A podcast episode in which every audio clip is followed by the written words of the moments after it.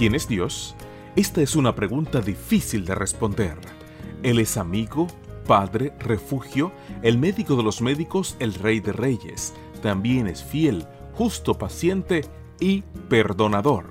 Bienvenidos a Quiero conocerte, donde las autoras Annie, Ariane y Sueli trabajan juntas para traernos los devocionales de adolescentes. En la voz de Jaciel Ordóñez. Quiero conocerte.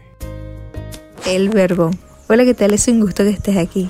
El texto bíblico para la meditación de hoy, 18 de febrero, se encuentra en Juan 1.1 y dice así. En el principio ya existía el verbo y el verbo estaba con Dios y el verbo era Dios. En español el término verbo se refiere a una clase de palabras que indican acción, estado y fenómenos de la naturaleza. En el versículo de hoy, verbo es la traducción de la expresión griega logos que significa palabra.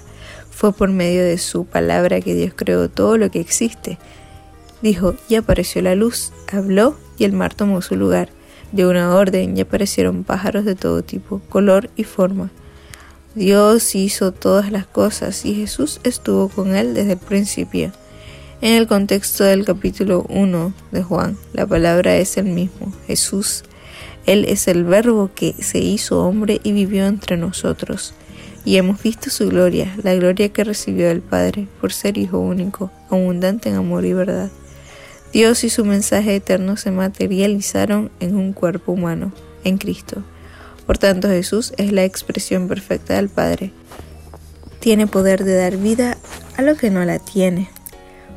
Puede crear alegría en un corazón triste, produce paz donde hay conflicto, da valor al que tiene miedo y al igual que hizo con Lázaro puede devolver la vida a los que no tienen esperanza. Permite que Jesús, la palabra eterna de Dios, te hable hoy y el mensaje del cielo llenará tu vida de gozo y sentido. Que tengas un día lleno de bendiciones.